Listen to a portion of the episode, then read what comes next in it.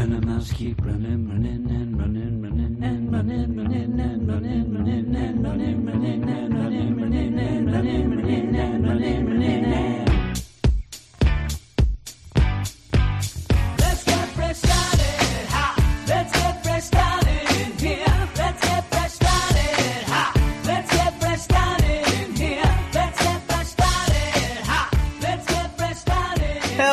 everybody, and welcome back to the Weird Science Marvel Comics Podcast, episode 321. As I'm going to be joined by three special guys doing three special books, and also maybe me doing a book on my own at the end of all of this. And a surprise guest, one more surprising than the next, is what we will have here. You can guess or play along here and decide if you can figure out who that would be. But before we do that, let me tell you that if you want to find us, go over to Twitter at WS Marvel Comics. WS means Weird Science. Weird Science Marvel Comics makes sense. Also, you can go to our Patreon and you can support the podcast that you get here, but also get a lot of podcasts in return. One of the big things is our weekly Marvel Comics Spotlight podcast that is exclusive to the Patreon, where the badasses, the Get Fresh crew, beep boop, they end up picking two books out of the books that week, and that's what we end up talking about on that spotlight. This week, they end up picking some pretty big ones. I don't know if you've heard of these. We got Spider Man, Spider Shadow, number four, and also Sinister War, number one. I talked with Brandon about Spider Shadow, and then me and Clay went through Sinister War in a podcast that was just under about 22 seconds under being an hour in length. So if you want to go and listen to that again, go to our Patreon, patreon.com slash weird science and get a bunch of other things, including some early access stuff, the Star Wars podcast that we do each week. That is early access, but also some DC stuff, some indie stuff. Right now, not that it's Marvel, but we're doing our July book of the month, me and Stork, and we are going through DC's Kingdom Come. But in August, we're then going to select a Marvel trade or graphic novel for the book of the month at that point. Now, with all of that, it hasn't been something that I've done a lot, but I said I'm going to do it from now on here on the Marvel podcast because when I say, hey, those are the badasses that get fresh krill, boop, boop, and I do that, you know, you're like, who are these, who are these bad butts? Who are these people? Well, you're going to find out once again right now as I give you a bit of the badass roll call. Uh, uh, yeah, uh, that's how I used to rap back in the day. My name is Jim, and you can call me Jim. I don't think that's really rapping. That's my rap. It's never was very good. Uh, my rap game is down. Here are the badasses. Ted Probst. I love Punchline. That doesn't make sense here at the Marvel. Forrest Polly, Optimus Prime, Cam, Joseph Watchick, Matt Razor, D-Man 3000, All New Dave, Lady Abby, Red, Matches Balone, Niels T-Wort there in Germany, uh-uh, David Fink, Joey Barcasco, Stephen Baum, Tony Walton, Jason Colby, Sue42 to you and me, Michael G, Ken Halleck, Comic Boom Rocky at the Comic Boom YouTube channel, go check him out, Seller Dweller, Mark Jager, Aldrin Stojan, Nick Adams, Bill Beer of the Bat Pod, Ruben, Carlos, Lome of Marv, Luke Hollywood, the Hollywood Kid, Simon, Luis, Manship, Andrew Belfast, he's still probably on holiday, Swanee, Anthony G, Josh Million, Dalton, Edom, my man Pete from NYC, Sailor Moon Mark, my man Rob Lewis, B Mirror, that's Brandy Murray that we'll hear later, and Double A Ron.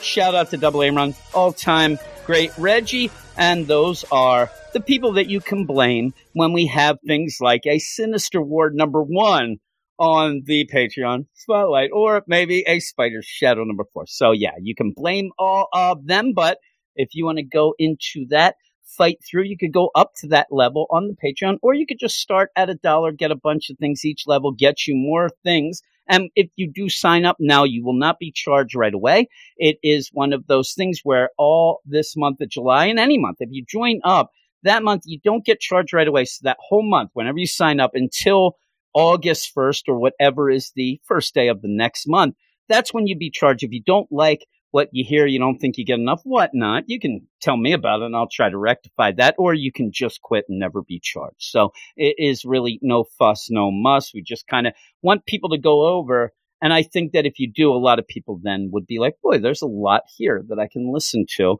because I like podcasts, right? And then you, you end up staying. That's kind of the game. So check it out, patreon.com slash weird science. It's all in the show notes. But with that, we're going to go off right now and talk a little news. Now it's time for Jim and the news.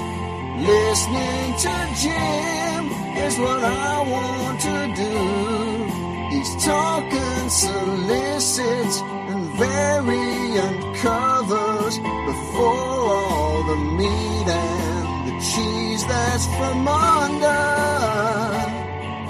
And now it's time for Jim and the news. And now it's time for Jim and the news. And now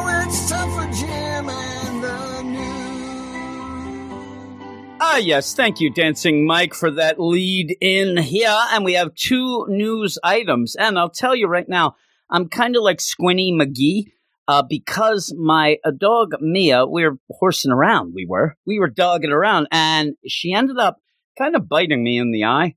And I wear contacts, so first off, it kind of ruined my contact in there, but also messed up my eye a bit. So I am squinting here like I'm Popeye, is what it is. I am what I am, is what I'm saying here. That that would be pretty good rapping, right? Maybe Popeye could be a rapper, unlike me. But we have two news items here. We have an ending and a delay and in a delay that is like really like how, how could this possibly happen the first one is an ending immortal hulk number 50 is the official series finale in october now this is one of the worst kept secrets ever the big thing about this is joe bennett ended up i think on instagram saying hey when we get to 50 this is over and al ewing was coy with it now with that, I think that Al Ewing was coy because Marvel probably told him to be because, you know, when people announce things are ending or whatnot, for some reason people seem to bail, even though that was, you know, a while back when it said that. But I think that that was the coyness of it. But here is the story. The giant size 80 page issue will be what Marvel calls the groundbreaking conclusion to years of build up mystery and gamma powered additions to the Hulk mythology right? A lot of people love the book. Not a big fan. And uh, the thing is, it was a weird book for me, basically coming into Fresh Start, Fresh Start, and getting the Immortal Hulk because a lot of the big things, even that saying, you know, the additions to the mythology and things like that. So I was always playing catch up with that, maybe Mustard as well, with Al Ewing doing a deep dive and trying to you know, explain in the deal of how there were all the different Hulks and like that. So I think that this was more intended for longtime Hulk fans that really seemed to go with it and really love it. And that's that's cool. But for me, like I said, I always felt like I was playing catch up, and at points just kind of got bored with things because the wow moments that people who are Hulk fans were really eating up were not wow moments for me because of my lack of knowledge. I'll tell you, it's because I'm a dummy when it came to Hulk. And I kind of jumped in and out, in and out. At 25, I was out. And then about, you know, 32 or something, I caught back up and I was in again. And then recently I've been out again. So we'll see how it all goes. And again, I said, I don't want people who are big Hulk fans to be mad at me or actually throw shade at me or something like that because I, I do understand why they would like it, but I hope that they would understand why it really wasn't hitting for me with the same deal. The final issue will find the Hulk down in the below place as he searches among the ghosts of the past for the answers to all of his questions. Reads Marvel's announcement. Are we going to find out about the Green Doors? Are we? The dramatic ending will not only shed light on what's next for Hulk, but also reveal the future of the one below all the Green Door, the leader, Jackie McGee, Joe Fixit, and more. Like I said, I'm Squiddy McGee here. Maybe I'll be in it. I- would love the idea where it says it will also reveal the future of the Hulk. Uh, it's like at the end, hey, by the way, Donny Cates is on the book. That's just the last page. They just announced it, right? Did that. Ewing calls Immortal Hulk number 50 the climax of everything we've done in this book and a crescendo that spans over a century and contains the answers to some of the biggest questions of the run. He says, before number 50 closes out the saga, however, August Immortal Hulk number 49 will set the stage for the big finale. Marvel has released Alex Ross's final cover. I'm sure that looks awesome for the series, along with the ominous tagline, The End is Near, peoples. But at what cost? Immortal Hulk number 50, probably about like seven ninety nine, I would guess. That would be the cost. Will go on sale on October 13th. Again, 80 pages, you might get nine ninety nine. I'm not sure. But again, people who were digging this whole Immortal Hulk run and the whole deal with Al Ewing. I see people already upset. Oh, you know, I, uh, why is it going away or whatever? But at least you're going to get answers, and it's a contained deal, and you could just go away saying, okay, I, you know, if that's your opinion, I think that it's the best, whatever, and you could just go with that and let it sail into the sunset as Donny Cates grabs the book and we'll see what he does with it. I, am going to end up, you know, reading that to see. I do like Donny Cates, and I'll always give something a shot with him. But again, Al Ewing isn't exactly my favorite writer. Blocks me everywhere that we go. I'm telling you, I would probably try to go park at Walmart at some point. He'd probably pull in and block me there. I wouldn't be able to get in. Holy moly, what is he doing? Marvel's next Black Panther series delayed three months one of the biggest problems with Ta-Nehisi Coates' run was the delays, that and the Captain America deal. So you would think that ahead of time, because you had a lot of time to end up planning this, they end up, hey, John Ridley, you want to do Black Panther when Ta-Nehisi Coates finally gets to issue 25 in what appears to be like seven years, right? So you end up maybe having him and Juan Cabal do a couple issues ahead, right? You know, we don't want this book to be delayed right away. That, that would be crazy after the idea that this book has been delayed and mired with delays, not even including the idea that the shutdown. I mean, the shutdown, not what's it was delayed all the time. You, you end up having Black Panther in space. He was stuck in space for a while, right? And so what happens is you end up announcing that John Ridley will be taking over the book, Juan Cabal on art, who I love, and it's delayed three months to start. Now, if if it was me, because usually when you get these things, and you know, I've had a comic news podcast on our Patreon things like that, and a lot of the news is delays like this, and you'll always get that no comment. Marvel Comics is not commenting on why or whatnot. This could be the idea that maybe mm, they're a little behind. And hey, we're going to use this three months. Really get caught. Like announce that. Say, listen, we're sorry that it's not going to start when we ended up saying it would. But now this might not be true, so maybe that's why they're not. But they never comment on delays. But say we want to make sure that once it starts, it won't be delayed. We're going to end up, but really, in a book, as something that is so delayed that really killed that book, you end up delaying. I didn't even get to the story yet, really. The upcoming Black Panther ongoing series by John Ridley and Juan Cabal has been delayed by Marvel Comics. The publisher has informed retailers that the monthly series, originally planned to launch on August 4th, has now been postponed to November 3rd. The second issue is now slated to arrive December 1st. Marvel Comics hasn't disclosed the reason for this new Black Panther series delay. However, the previous volume also had routine scheduling issues, and it really, really did that. And again, Cap, Ta-Nehisi Coates, was, you know, doing the thing where he could not keep a schedule. He just couldn't. And I don't know that he cared. He was just like, whatever. I'll just put them out whenever. And, you know, you end up with a books, books that last like two, three years that have 25 issues and so. It's kind of crazy. Kind of crazy indeed. Uh, but yeah, with, with, all this, I really think that they should comment. And, and, that's the thing. Maybe at this point, John Ridley or Juan Cabal has uh, come out and said what the deal is. And again, Juan Cabal, who I do like, I'm not necessarily, you know, in the know a lot with a lot. And I'll take a lot of the Marvel artists. I know the names. I know what I've seen and what I like, but I'm not yet in tune with who's usually, you know, going to like a Sara Pichelli, who's I heard was always delayed, things like that. I don't know all of the things. Some of the DC things I'm a little more in tune with with that.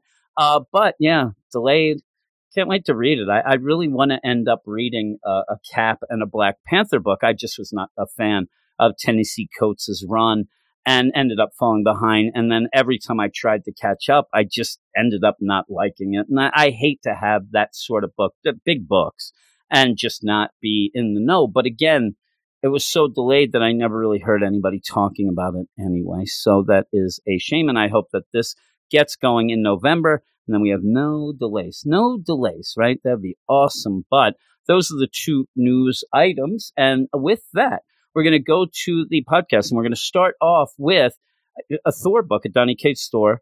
And it's going to be me and Stork talking about that. All right. And we're going to start it off with my man, Stork. What up, Stork? What up, Jim? What up? And we are going to be going through Thor number 15. It's part one of three Revelations. And we're coming out of the Donald Blake stuff, which, you know, was a bit of a horror show throughout. And Mhm. so this is a bit, it's a cool down issue, but it's back to the idea that Thor's hammer is heavy and he's having problems and trying to figure it out. He seems to have figured out at least something here. It's weird because throughout this, he keeps wanting to go talk to people who it's not who he goes talk to. We had an issue with that right away, but even then he goes to talk to Cap. But, but is he talking to him? He's kind of just telling him and says, Hey, by the way, here's the hammer. I'm going to walk away for now. So we'll hear. But there's, there's some good Thor stuff. And Donny Cates gives stuff with the idea that he likes to work with the mythos and the histories and the thing. There's one part of this that I actually really did like where it comes down to, you know, what a god like Thor would end up thinking of things. Uh, it- it's funny too because I think that it really shows.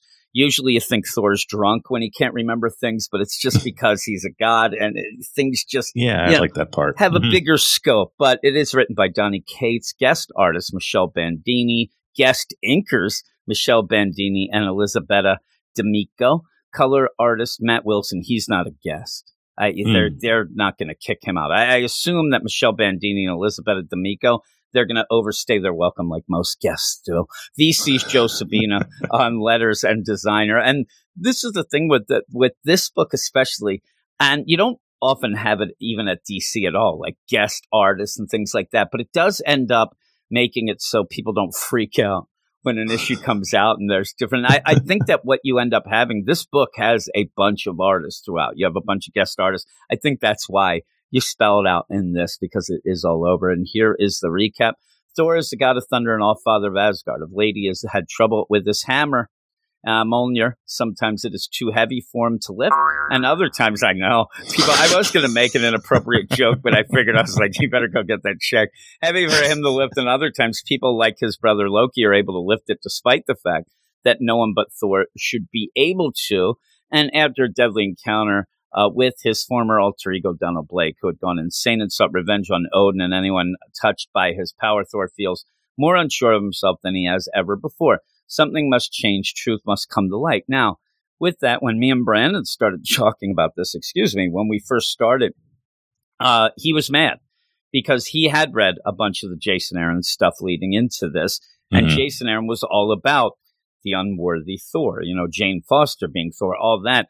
So Brandon and I could I could even tell right now if he was here, he'd like, it's always about the hammer, it's always the hammer, it's always unworthy. He was always mad about it. It's just gonna be how Donny Cates plays this, but it's he, it's it has been a long game. We ended up with the hammer being heavy throughout, and the only difference in this is that Thor's king Mhm. of Asgard. He's taken Odin's place, all father, all that stuff. So he seems to have come to the conclusion that that's what it's all about. Now, with that, do you expect Mjolnir to adjust to the current status, or do you think that Thor's just not going to be king of Asgard anymore? Yeah, I think we want No. Thor to be out there. I think that I think the problem is is butt, right right? away. Yeah, right away. You ended up, and this was my problem at the beginning. And I have liked this book. Uh, actually, I think I've liked it more than a lot of other people. When it first started, though, you had Thor as king. That lasted for you know half an issue. It seemed before he became the Herald of Galactus. I mean, how much bigger and crazier can you get? And I thought right away. I think I said it on the podcast. It's like Donny Cates has this new King Thor deal, but he doesn't really want to play around with it. He wants to do Mhm. bigger and better things. And like you said, do you want to have Thor sitting on the throne there and dealing with squabbles, right? Do, do, do you want to have Sif come in and say, you know, please get Volstagg to trim his beard? It's disgusting. he has food and stuff in it. And then Thor's like, okay, trim your beard. Or do you want him going out and about, even with the idea that you have the Avengers fully in Mhm. this? you know, how do you explain that he's just going around with the Avengers when he has to, you know, check things out at Asgard? And I think that may be what you'll end up. I think that what he'll do is have kind of like a new way to be king and all. But like th- there'll be like a traveling king. I- I'm on on the road here, so I don't know, but it seems like it's something that Donny Cates wants to fix, maybe, but he doesn't want to do it quickly because maybe that would look crappy. I, I Yeah. don't know. It it just seems like. It, there's not much, even anytime Thor, and, and we haven't seen like this. There he is at the head of the table. Everybody's celebrating the Donald Blake stuff's over. Hey, we just went through hell. Volstagg, which I will give you. He, he always, he's like you, always drunk, always yelling. And in this, all I can think of is j- just put Thor there as Joe Pesci. Exactly. You know what I mean? It- Yeah. it's it's Goodfellas. It's basically, oh man, you know, we got there. Thor, get this, because Volstagg's just yelling. He's drunk, telling all the people there, everybody celebrating Thor's back, and uh, hey, yeah, he's in this fairy tale land, and oh, it was it funny? Yeah. thou thus thou thinkest me of a clown. If yeah, so he's like, "What'd you say? Like uh, what? What Thor? No, we're we're joking around. Like what? What did you call the place? Wh- what? I, I don't know. Uh, uh, you called it a fairy tale land. Fairy tale land? Is that what you think? What? What am I? A fairy tale? like he get because again, and I had told you because you're jumping on this with me for this, you know, new deal. Mhm. Uh, yeah, the, the, where Donald Blake was and where Thor ended up being, even if Thor was only there for a little, I always mentioned it. You had people who were stuck halfway into lawnmowers there. You had people just beheaded, bloody, you know, Thor, you've betrayed me, like all over the place. The And Buffalo tailgate. yeah, yeah, exactly. you know, I was going to say minus the tables, but they were probably there too. Uh, you know, three year olds jumping off of roofs into burning tables. Uh, so you had all that. And I think that the problem is like, it's weird for Thor to get, I guess he'd get that mad, but it was more of the idea that they had like kind of screwed over Donald Blake, but he saw that it wasn't the greatest place. You know what I mean? So Mhm. he's basically like, you know, you shut your mouth. He gets mad and he's like, none of you know. And, you know, to have your lightning, your own Odin damned hammer betray you, none of you know. And, and they're like, what, what just happened? like he went way over the top. This, this is basically every argument I have with my wife. if we get up and I say, "Oh, didn't you make coffee?" and she's like, "I do, I watched the babies when we were." li-" I mean, None of you I'm like, know. this is twenty years ago. she still brings it up. You ended up this, and you didn't get up for bottles. I'm like, oh my god, th- this is brewing for a while. but he ends up going off. Now, me and you both have an issue here because it does look like Lady Sif is at the table. And he ends up where Thor goes into, you know, his room here. You know, it's, Mhm. not not exactly fit for a king, I would say, but he goes in and the hammer's there. And he starts to fight with it, it seems. like the hammer is basically like, why are you punching yourself to Thor? And it's hitting him around, knocking him around. Loki comes in and I'll tell you, this is Michele Bandini guest artist here. I think the art is great, and I Mhm. really like Loki. I mean, I really like the Loki here when he pops like his head in and Very looks like looking. yeah, yeah. And that's the thing; he has been fairly decent about this with the hammer because, as we see here, and, and something that you said that you were shocked by because you didn't know, like he just picks up the hammer. Thor is laying on the ground and can't get up. The hammer is on his chest and he can't get up. He needs life alert. Yeah, yeah, really. He has fallen. He can't get up. Loki comes in, rip, just picks it up and hands it to him. And it's just, it's heavy for Thor, but not for other people. And sometimes he can't pick it up. Sometimes other people can. Sometimes I can't. Whatever. You had a bunch of these things. Even people that were, you know, just there on Earth. And it ended up being around in an issue where you had Thor putting the number of Tony Stark on it in a, a black marker and throwing it into Yes. uh, Earth. That was pretty cool. Mhm. Um, but yeah, the whole idea, and and with that Loki, you get the idea. Eventually, this will be something Loki will take full advantage of, right? But Right. he's pretty nice here. I mean, he seems like he's concerned, but again, this is more than just mischief or whatnot. This is you know big stuff and could end up affecting Loki and everybody. But he says, Thor says, "I got to go."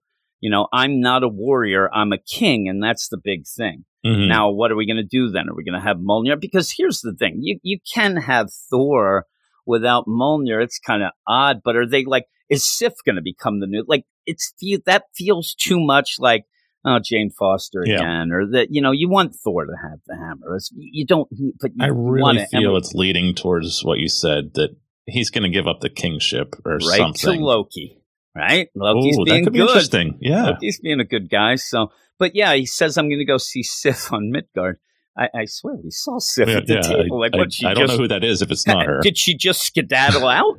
Plus, he doesn't go see Sif. I think that this was Mhm. something that must have changed. I think that maybe it was going to be something different, and then because of the lay of the land, you can go see the Avengers. I don't know. It's weird Right. When we because got this basically, big spread, I thought, is she part of the Avengers at this Yeah. point? Because yeah, I, actually, I, I, thought that that maybe they were going to play the idea because Thor is king, something had changed, and then I'd kind of Mm. here's the deal: I'd get kind of angry because of the idea that we haven't seen that at all in the Avengers book, but.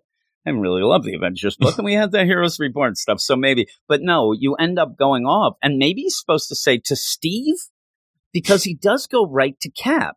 Mhm. And here's the thing with Donny Cates, what I think that he does great in this. You already said, he already said, I'm a, I'm not a warrior. I'm a king.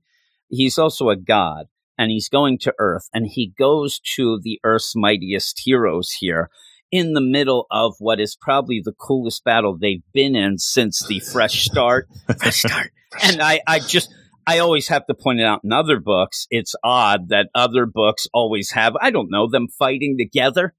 You know, that they're assembling Weird for a it- it team to odd. be fighting it's together. So odd. Now with this, there's the weird kind of deal, like Blade. He, but I can go with the things of you know not exactly the deal because most of it is. But even that, you can what's World War She-Hulk and stuff. But we'll we'll deal with that. You know that's okay because I love seeing them together. They're in the middle of this huge fight. And Looks Thor great. comes down. It does. It looks awesome. I mean, it's so good. Even I love the idea where when the you know the the rainbow bridge type deal when the Mhm. teleport comes down, Scotty beams him down. Scotty, you don't know, is is in Asgard right now. You end up when they all look up, they all stop. And Jennifer even looks great with that, you know, the the uh, Mhm. the glow and stuff. And he's like, "Hey, Captain Rogers, I need to speak with thee." And it is over the top dialogue here. You even said the the dialogue with the Avengers a little over the top. yeah. Uh, but I love this deal. And if you're a DC fan, you've seen this before. Usually, though, it's with Batman who's like having the worst problem with anybody, Clayface, Clayface, you yeah. know, or Mr. Freeze at one. And Superman comes down. He just flies over it and he's like, yeah, he goes, Hey, we got to talk. I'm busy. I mean, I'm real busy here. I'm, I'm up to my neck in Clayface. And he's like, Oh, Clayface. yeah, freeze. Done. Let's go. And then Batman always gets pissed. He's like, I don't like you doing that. You're making me look bad in front of, you know, everybody else. But he comes down and this goes, and this is where I said what I really like. Uh, is Thor right here is showing how much of a god he is. That this fight with the Avengers means nothing. Like everybody else, every fight, okay, we'll give it our all. We're going to go. Oh my God, this, you know, you don't think the Avengers are going to lose, but it looks like some alien crazy thing has come It looks down. like you know? something that requires their attention, so it's big. Yeah. Thor just, I mean, even with that thing, when you look at that big spread, look at all of these, whatever, eh, Mhm. they are crawling out of build. There's tons of them. Thor just walks, as he's walking, he's not even looking. He is, you know, Backhanding one of smash, backhanding, just going down as everybody's struggling. And I like the idea of show She-Hulk struggling too, because I mean, she's, she's savage, I hear. Not a, you know, he's like, what? And they're like, listen, we have problems here you- we're in the middle of a fight because he's like, "Hey, Steve, we got to talk. I, I got to talk to you. I got a problem." I'm like, uh, but we're in the middle of this fight. Don't do you mind, pal? We're we're having problems. He's like, "Oh my god, I didn't realize." One moment, boom, lightning, all of them dead. He just destroys them, and then everybody's just standing around like. Oh my God! What, what was that? You end up or saying that was so loud. Yeah. yeah, really. And he's like, "Hey, I'd prefer to speak in private." And that's where, of course, Tony has to come down and start causing issues like he does because I think that he's mad that he didn't stop the fight or whatever and he just comes in. Also, I think that there is a bit where, you know, with him and Steve, it's like, huh, why isn't he talking to me? And Yeah. he goes, Hey, what's going on? Uh, you know, we got something going on with it. And you end up, and even Tony's like, Hey, sorry. you have to come and stop our prank war. I'm like, all right. But you end up where he shocks Tony, like the lightning hits. And then Tony's like, what the hell? And he's like, well, I, I, I need to speak to Steve. Mm. Just stop it. But that's the thing here. This is where you get, you know, the craziest thing where the, the, the hammer starts humming. And He's mm-hmm. like, oh no, Captain, guard yourself quickly. I cannot. Then he yells Mjolnir no. And luckily Steve's there to stop him. Now, the funny thing about this is in my mind, I don't know that if he was like, hey, uh, there, I don't know, like even She Hulk possibly, or, you know, eh, Black Pan, they might have died. I mean, he has the shield. So luckily it is a blade, I think, is dead.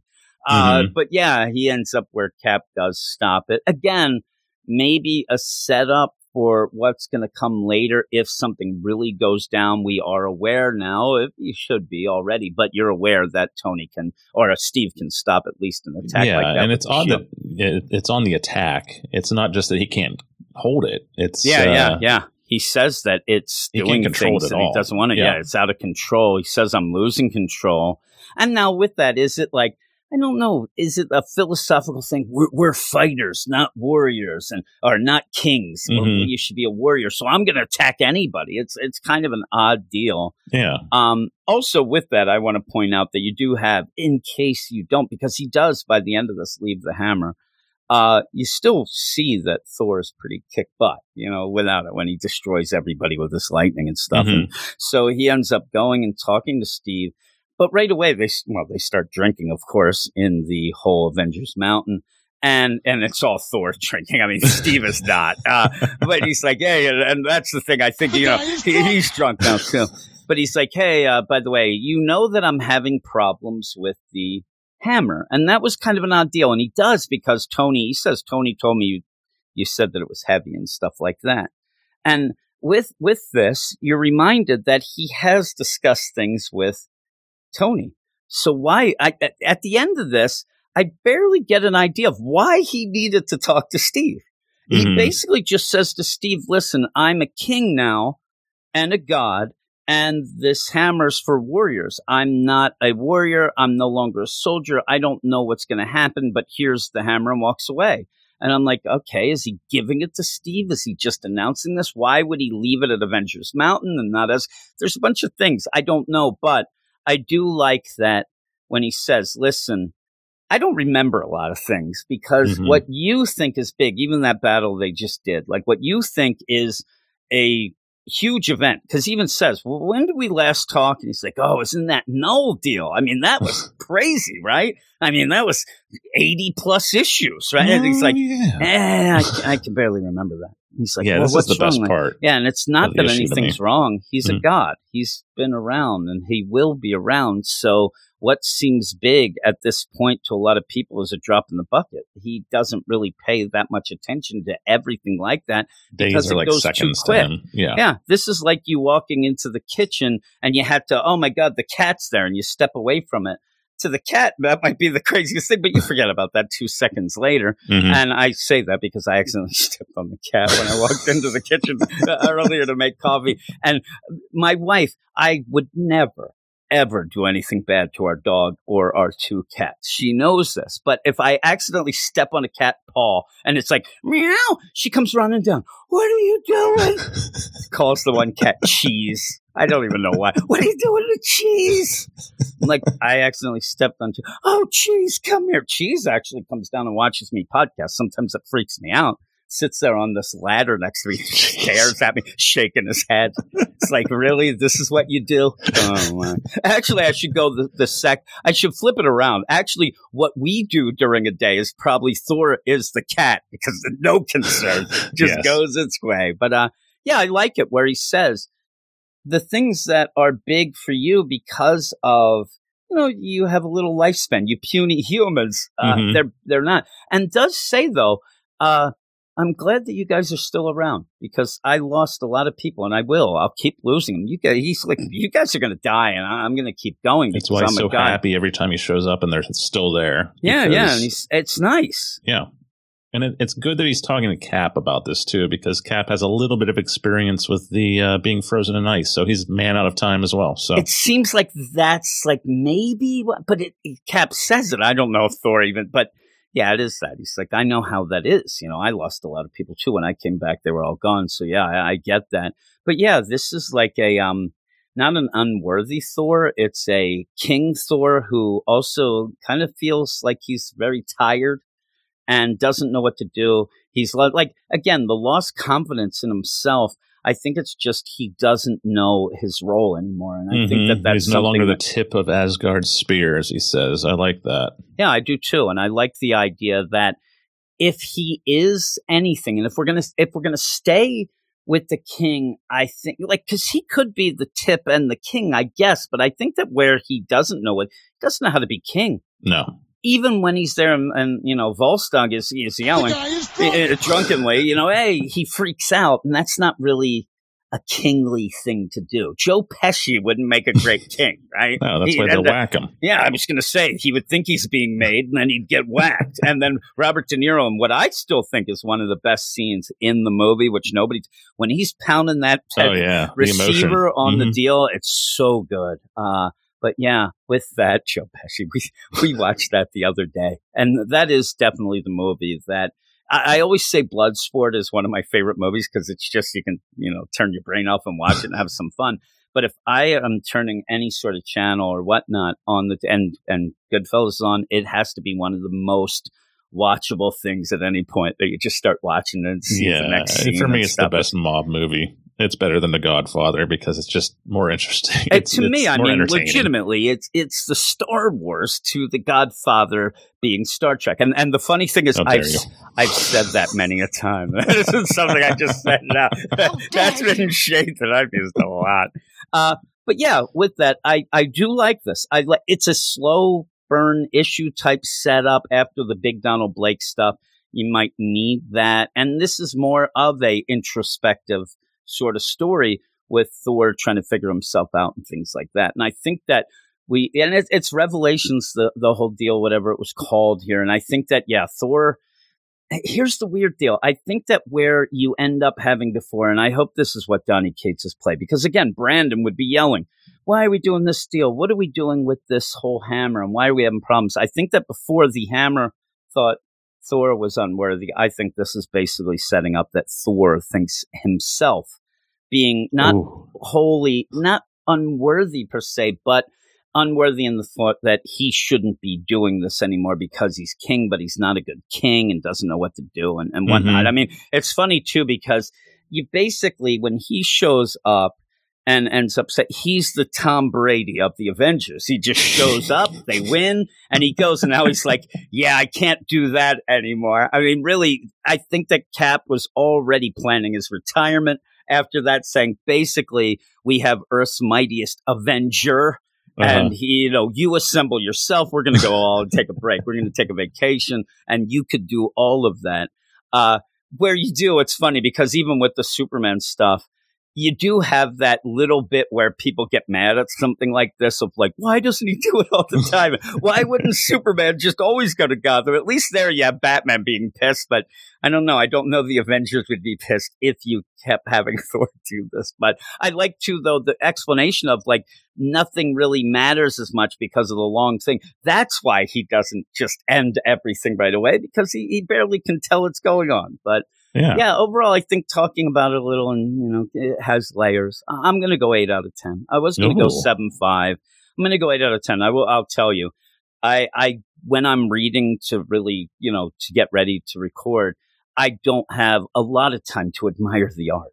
So Mhm. when, when I'm talking, when I'm going through this, it is, it is really good. Michele Bandini is really, really good. And yeah, it's, it's a shame I heard, and I said, I, I think I heard, I wasn't going to mention it, but I did think that I heard at one point that there might be problems because it's so good keeping a schedule and things like that. But I would love to see her just on this book I the could get see go. And I that. liked It's everybody very else on yeah. this. But yeah, it's, it's even when you go to the Avengers, everything looks fantastic. So Mhm. I'm going to go yeah, that Avengers 10. spread page is really good. Yeah, it is. And they're all together. I mean, the only time you ever see that in the Jason Aaron yes. book is actually on the credits page. You're like, oh, they got together for the photo. That was like photo The day that they got photo, together. Hey, here we are. Uh, but what do you think? I'm lower. I'm a six nine. I'm coming in Oh, cold. So it's uh yeah, it's, some of the some of the dialogue was a little wonky, especially the, the Avenger stuff to me. But and it, like you said, it's a big setup issue. We'll see where it goes from here. But it's not bad. No, well, and again, it's just, to like, remind, you know, and you said you're, you're coming in cold. Mm-hmm. And a lot of this, like a lot of the anger, is from what we saw with the Donald Blake stuff. So that would just be like, you're like, look at that jerk.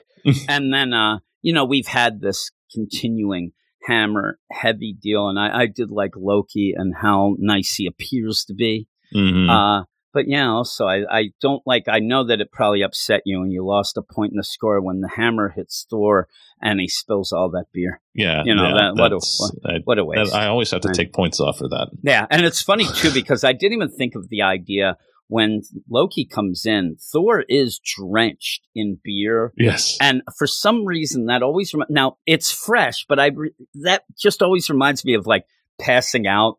And, and waking up the next day and like stale beer all over. It's Ugh. disgusting. That's what I called college. That's I. That's actually That's what I like call Tuesday. the, the deal. Yeah, that's what you call the years uh, going on every year. Uh, when I was in the band in college, when we'd play, the, the big thing was, you know, we'd play and we'd get free drinks, any sort of drinks from most places. And when we got done, we were too drunk to tear down the equipment and stuff. So we'd always come back. Oh, so it's like three in the morning. You don't Yeah. want to do that. So we would come back the next day and that was where the smell would be. You'd come in the next day Oh, uh, to you know tear down the equipment and stuff like that Cigarettes and take and it. It's just everything, regret. just disgusting. yes, shame, regret. You'd find some crazy stuff too, but uh, that's West Virginia talk right there. But yeah, uh, yeah, I'm going to go eight. I'm a little more positive than you, uh, but we will be talking about this and and also when we get the next reptile. Oh, As I- wait. Yes, yeah. As uh, everybody on our Twitter thinks that you're the biggest fan. Uh, but when we end up, you know, getting new things and going, I like to mix you in a little more because I enjoy. Now, we ended up doing this fairly quick, right?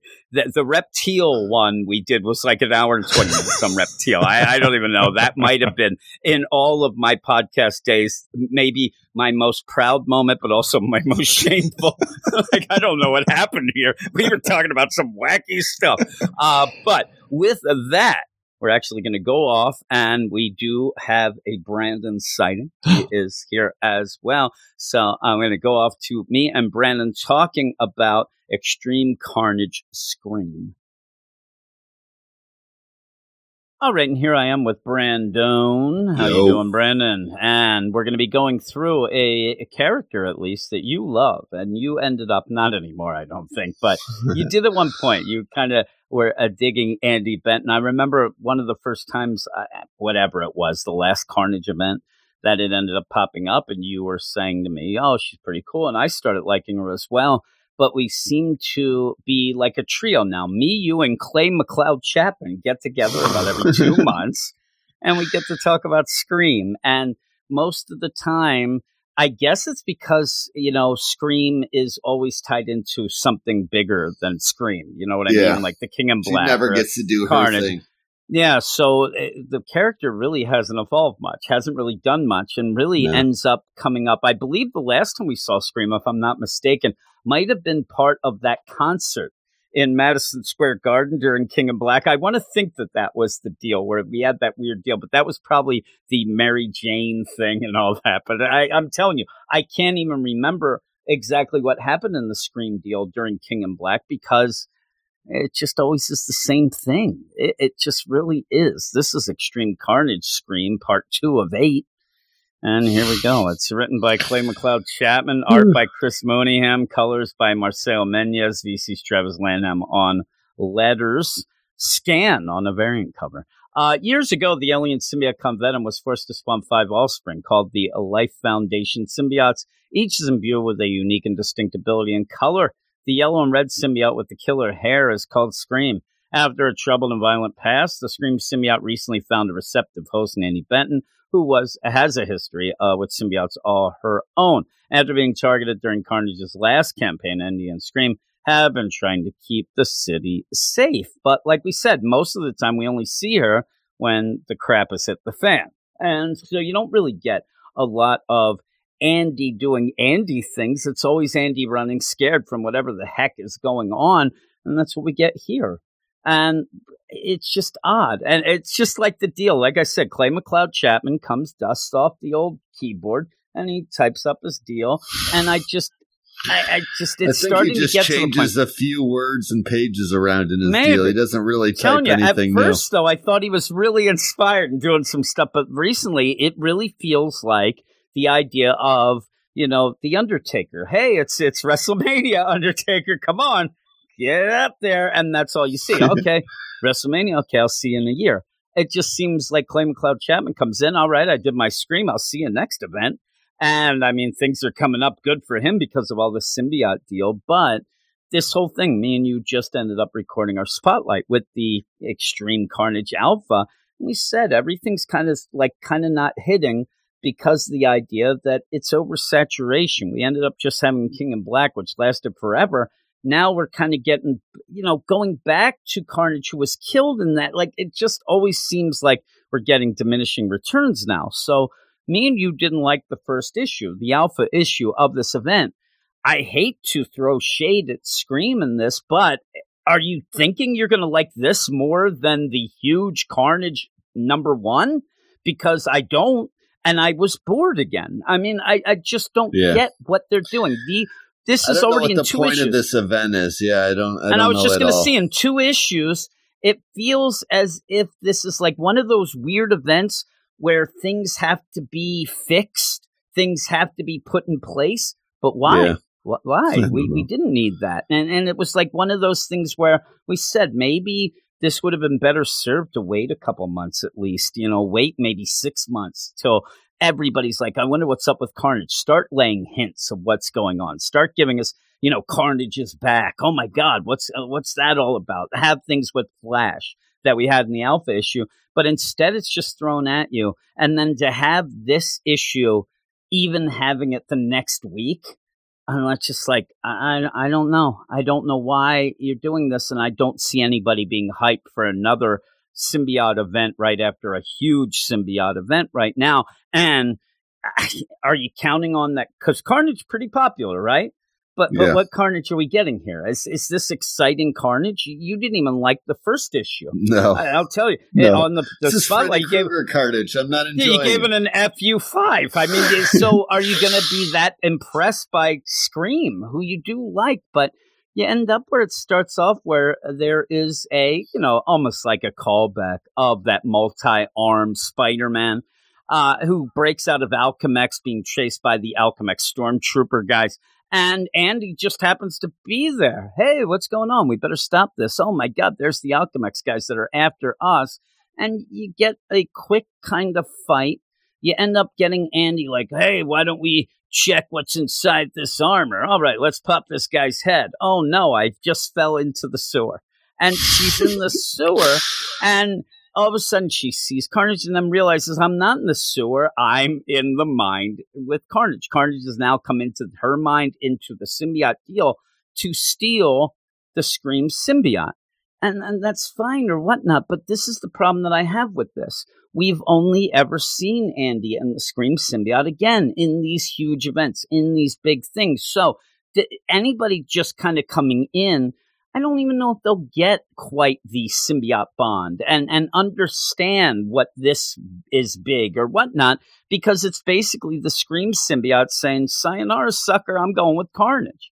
And she's uh, no don't don't. And they just it just goes back and forth. There's a point where the one page basically is please please please. Oh no. Please please. Oh no. Please. It's it's the whole page because she's trying to figure out what's going on and then trying to convince the scream symbiote stay with me. Don't go with carnage. While you end up having alchemax still attacking uh, and all of that going on. But you go on. What else is there, Brandon? Because she's stuck in this prison There's- of the there- mind. There's not. A, there's not a lot going on in this book. I told you. I this went in even for me, like I didn't enjoy this one. Spoiler alert, but uh, it went fast, and uh, yeah, he's in like a Carnage symbiote prison. I don't, I don't really know. They're just arguing with each other.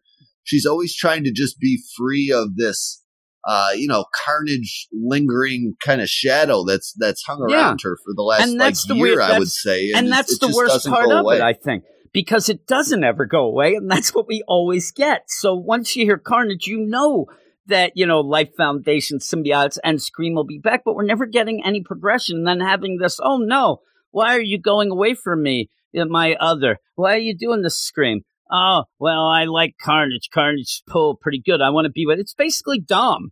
I want to be with my family. I want to be family, family, family and then she ends up saying because she knows the only thing that can you know stop carnage what she can do which was also a thing that we were wondering why they didn't really tap into more in the king of black because it did a Yeah, deal on null as well the hellfire the hellfire Yeah. even like a a null who could go against like fire didn't really affect him like the others like no no no the hellfire did and, and really did so Yeah. she ends up but thought this she the, was interesting, and then he was like, "Yeah, I'll save you for later." Remember, and yeah, remember that? nothing yeah, happened. saying that, and then nothing happened. Now she's popped up here.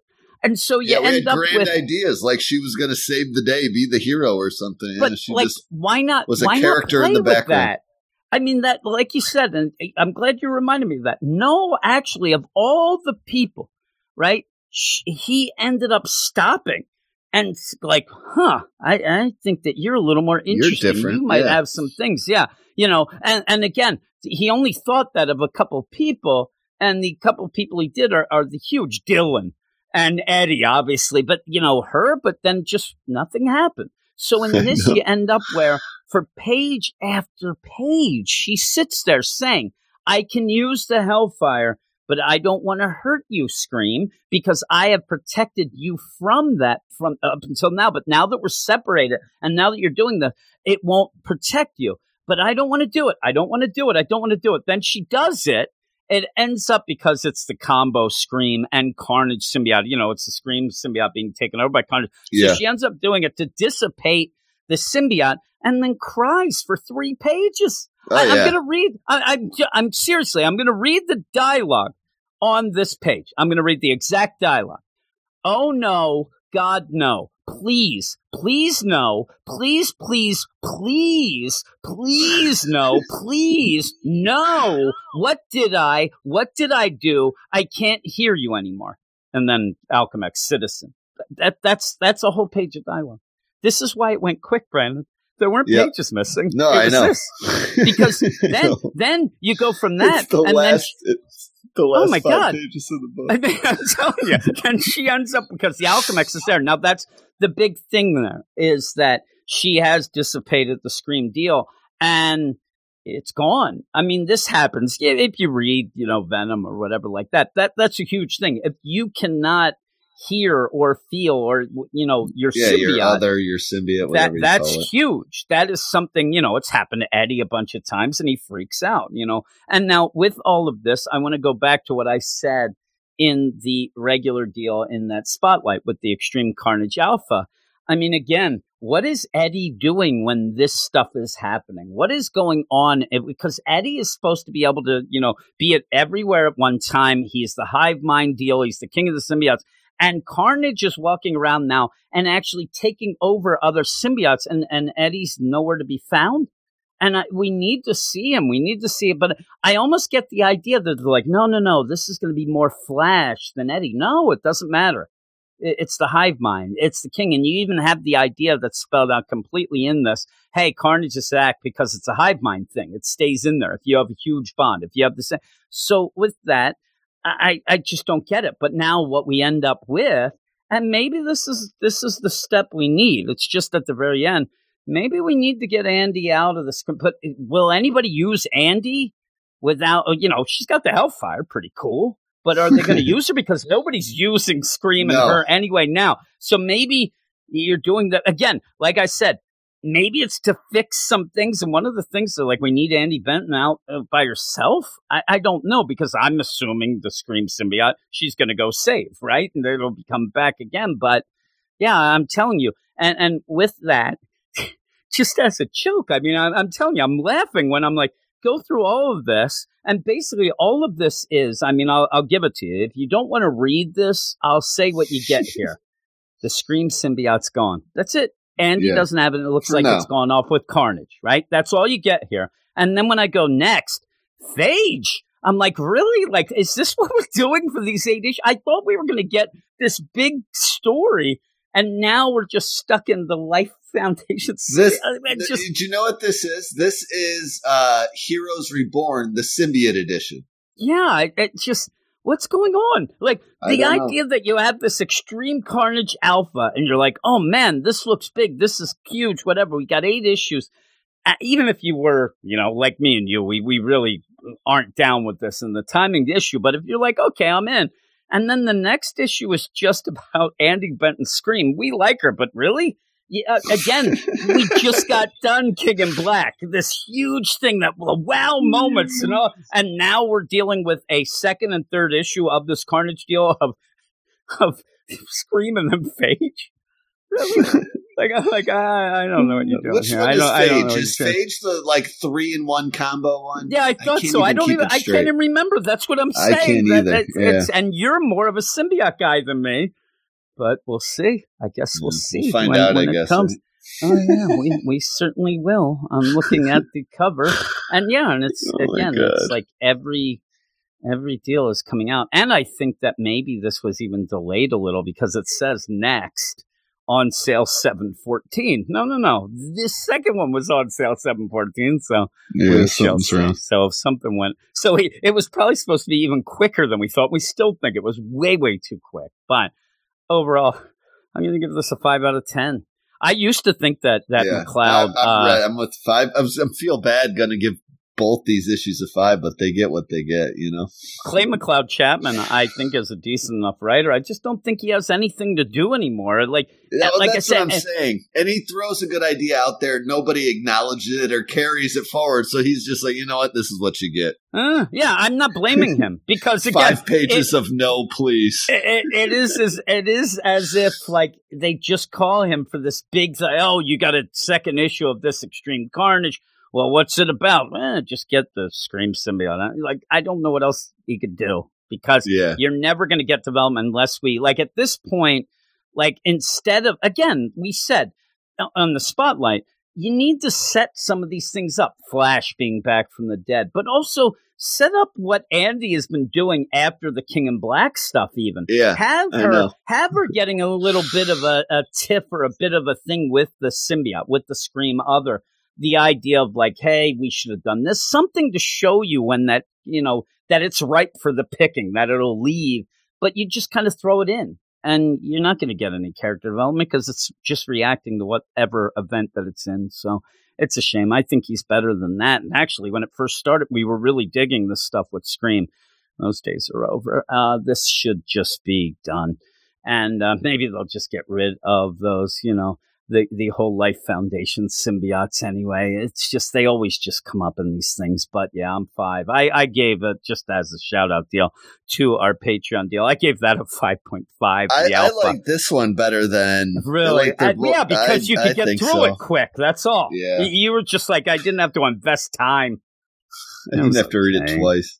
yeah, really. I, I think I, I felt like I should have, but that's that. That is that. But we're going to go off now to some other books. All right. And here I am with my man, Eric Shea.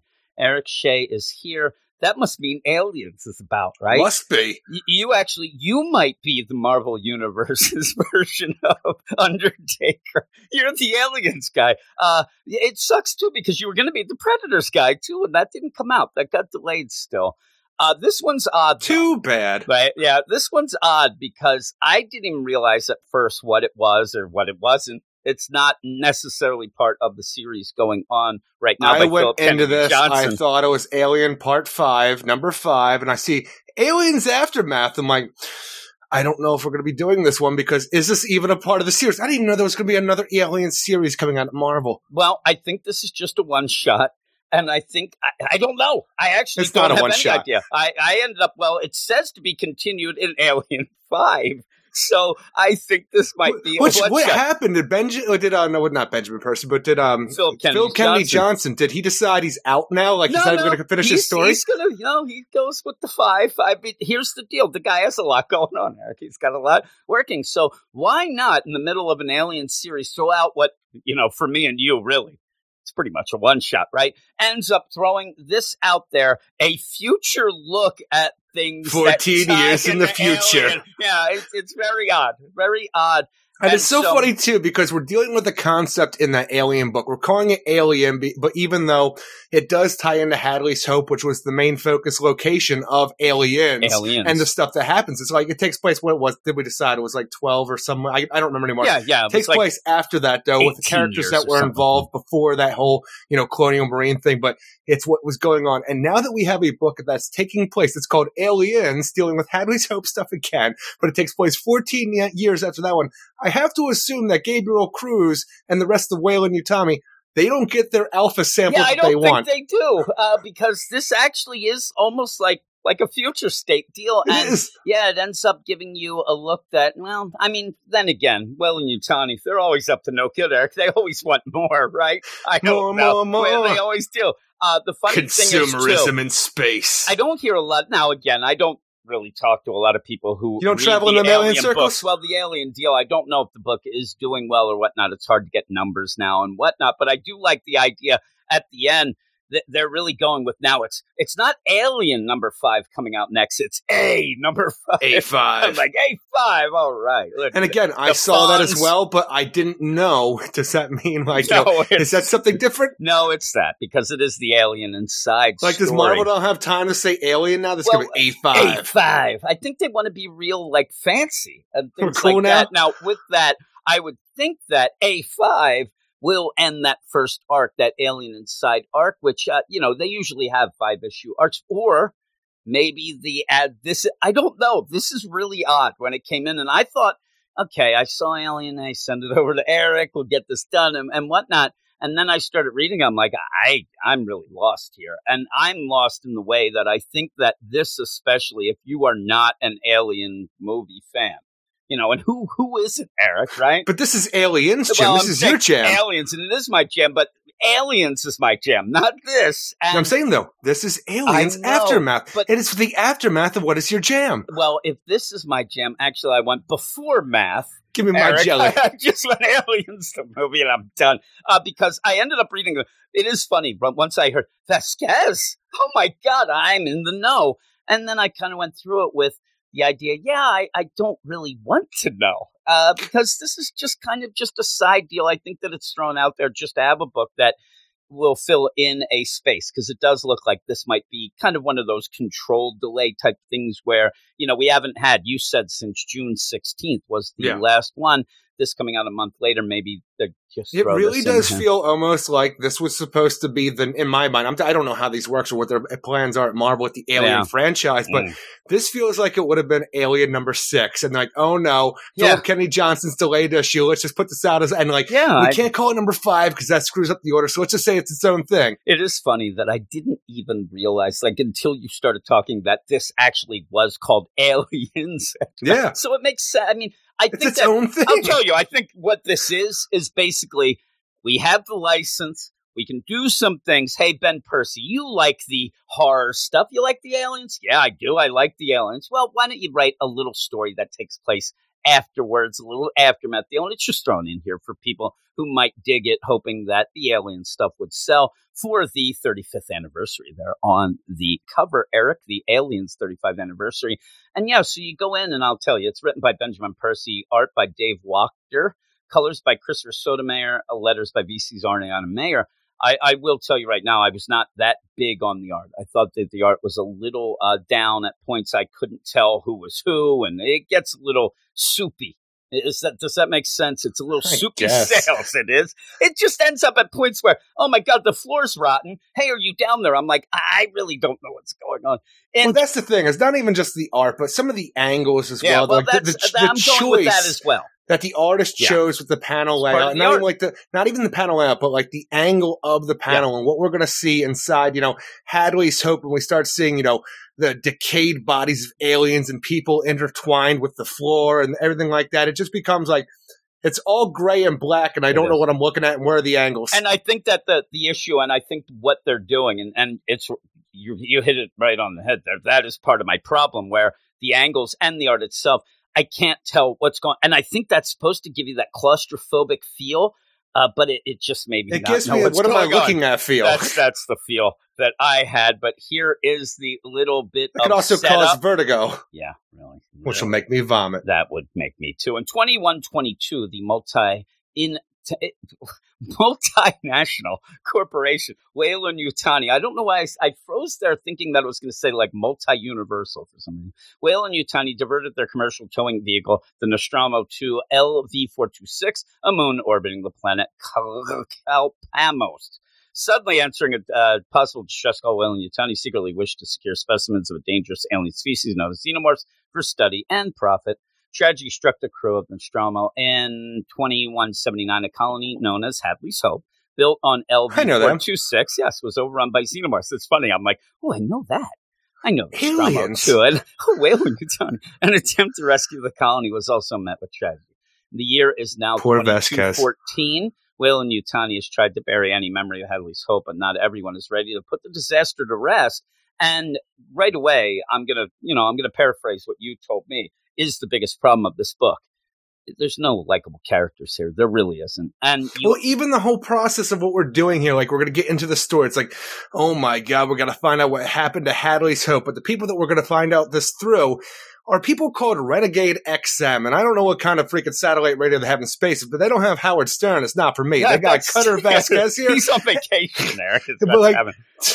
Renegade XM. It's a reality space TV show with freedom fighters slash terrorists who plan on taking Weyland-Yutani down because of what they've done to people. And Cutter is our main character, he's ultimately a, an adrenaline junkie piece of crap the whole way through. So he's our main guy. He's our tie, our connection. He is the nephew of Vasquez from the like you know Aliens movie, Aliens, the Private Vasquez, the Colonial Marine. Who everybody But- loves, right? I mean, Exactly. really. Well, that's the thing is, that's like well, there's some problems though with you know Jenette Goldstein, the actress, and canceling Well, her because I'm she's not, not. saying everybody Okay. loves the actor because there is problems right now. Yes. Somehow they want to cancel something from 35 years ago. You That's know. tough. It's tough, but and cancel in a way of like weird. Uh, but with that, what are they going to recast it now? It's you know crazy. Special edition. Now, with that though, I was almost going to say in the Alien movies, you don't necessarily have the greatest guys and gals anyway, but they're realistic in the way they're Marines. You know, they end up, you know, some are hardcore, some are going, but they end up being likable because well, that's the thing is, at with them. least, at least we know that, like, say we're going into aliens, we have Ripley back. We know we can trust Ripley, and we have, you know, the Colonial Marines. They're going to be fun. They're going to be our muscle stuff like that. But in the background, we have Burke as well, Paul Reiser. We know he's a piece yeah, of he's, crap he's through a and through. piece of crap. He's going to be the heel. You're waiting for him to do that complete heel turn, and you know what's going to happen. So at least we know the setup here with these characters, these you know terrorists that are going around blowing up fuel with, depots. you know, on the the Instagrams and the on the Instagrams. But even this whole thing where Cutter Vasquez here, we're getting his backstory. It's like this. They were on like, uh, I believe it was a mining, like, um, uh, travel. His, him and his parents were going off to go do Weyland-Yutani mining. And in between the long space travel and everybody was in hypersleep, like, you know, they had one of the people back out of the Weyland-Yutani. They had some like financial issues and they decided to cut some costs. So somewhere along the line, they turned off their sleep, hypersleep, killing his parents. And it happened on four different ships. So like, it wasn't a malfunction. This is a whole conspiracy. And this is like the whole idea, but that's not the problem. And then it goes That's- on. yeah, that's and then there's weird. my aunt Vasquez. She was a colonial marine, and then she went missing or dead or whatever. And like, we're gonna find out what happened to Hadley. So I'm like, why don't you find out what happened to your parents more? Well, and that, that the thing about this is, and you keep going with the idea. It's not stressed enough, though. The idea, let's stick it to Weyland-Yutani. In the meantime, let me find out what happened to my aunt. But it's almost like he's there, and this is being recorded. My parents, they got the cryo off, and Eh, that's not alien stuff. So let me go over to here and talk about Vasquez, and it just comes off as okay. you- You're kind of a jerk. and, and- also, we have to force this narrative to make sense. Yeah, and also I want to tell or ask anybody. Here's a tie-in, wink, wink. in any comics or anything. has there ever been, you know, maybe iCarly, Eric, the idea of like.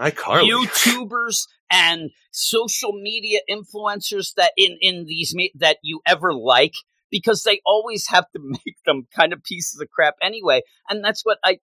I will tell you that like. when Clarissa was explaining it all, I listened. Well, that was good too, but I'm saying iCarly might be the best. I don't know that one. Yeah, so you end up they have the reboot coming or the uh, sequel or whatever you'd call it, continuation going on right You now. Tell me how that is then. Yeah, I will. Uh, but yeah, they end up going off and they they get some data from this one deal that in, They take in- the hard drive. yeah, in this whole deal, they're on you know a Weyland-Yutani fueling station and they're doing their YouTube, and you end up having this cutters like, "Hey, everybody, look at us! They kill us terrorists, but we're freedom fighters. Look, we're bad, but I'm gonna press this. This place is gonna blow up in 60 seconds. Let's go!" And they start running, and everything. And right away, you realize while you think somebody has, you know, a point to this whole thing, they are out here for a reason, being this group that is dedicated to good. When you say, I'm going to set this bomb to 60 seconds, you know he's an adrenaline junkie, Yeah, he's a yeah, piece of crap, and you don't care about him anymore. and everybody yells at him. he almost kills his entire team. Ben Percy, and really, he actually damages the ship. He's like, "Yeah, baby, woo!" And they're like, "Yeah, one of our uh, shields is down. The one thruster, ah, whatever." And we we stuck it to the Weyland-Yutani, but you don't get enough time in this to ever get behind any of these other characters anyway.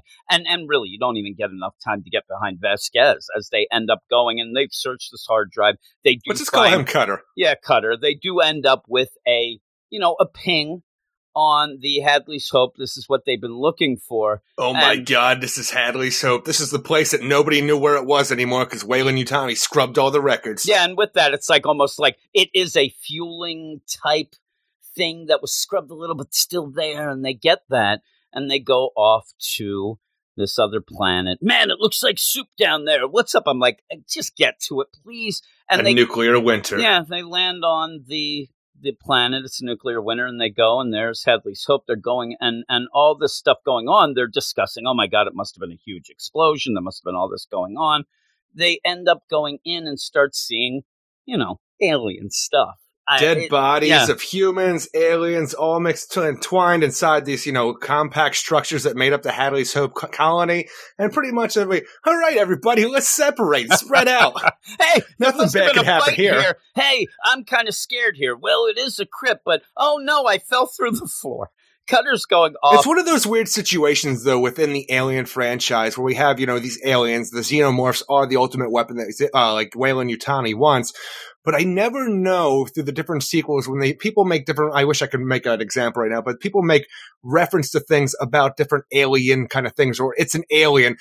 I never know how many people in space in this universe have come across other aliens. yeah, yeah, yeah. They like just what's, say what, what else is out there No, besides for the xenomorphs? Because they act like they like they do stuff, but they seem like they are out there. But we never get enough out of the Alien franchise to really say They outside of the just go with xenomorphs. these. Yeah, it's the xenomorphs. And um, so with that, Cutter's looking around, and you end up having Woody, who is the pretty much the dude in space trying to film. He's got his you know Hawaiian shirt on. He feels has- like the sleazy like agent that's He working does, with Cutter. but he seems to be the guy who's like you know running the camera. He's the guy who puts it on and off, and you even have where Cutter's like, "Turn it off, Woody. I don't need this."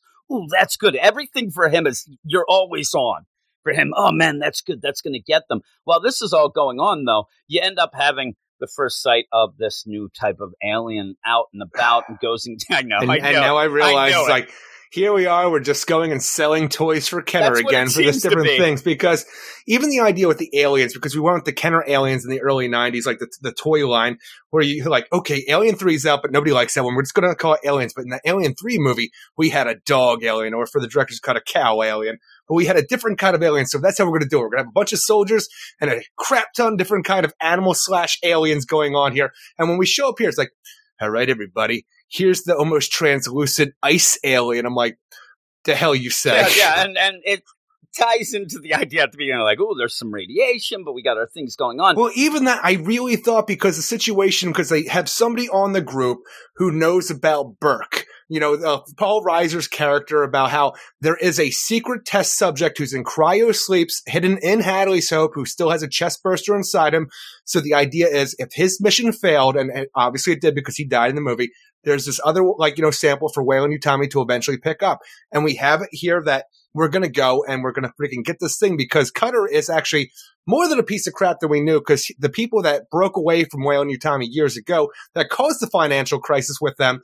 They are offering Cutter a bunch of money for this sample. So he is a sellout through and through. He doesn't care about nothing. He just cares about getting paid. But Weyland-Yutani is coming in through their Mother AI computer program, which is kind of funny because in here they activate the Mother program and the Alien It was the Mother 6000. Here's the Mother 7000, but it's actually a Miss Yutani from Weyland-Yutani who is personally talking to them, trying to get them along the lines of getting this thing and also counter offering them saying, we'll pay you doubles. and and wipe your criminal record, which Exactly. And even that, you end up having Cutter. He's announcing this on that show deal, like, "Hey, we're going to do this because we're pieces of crap."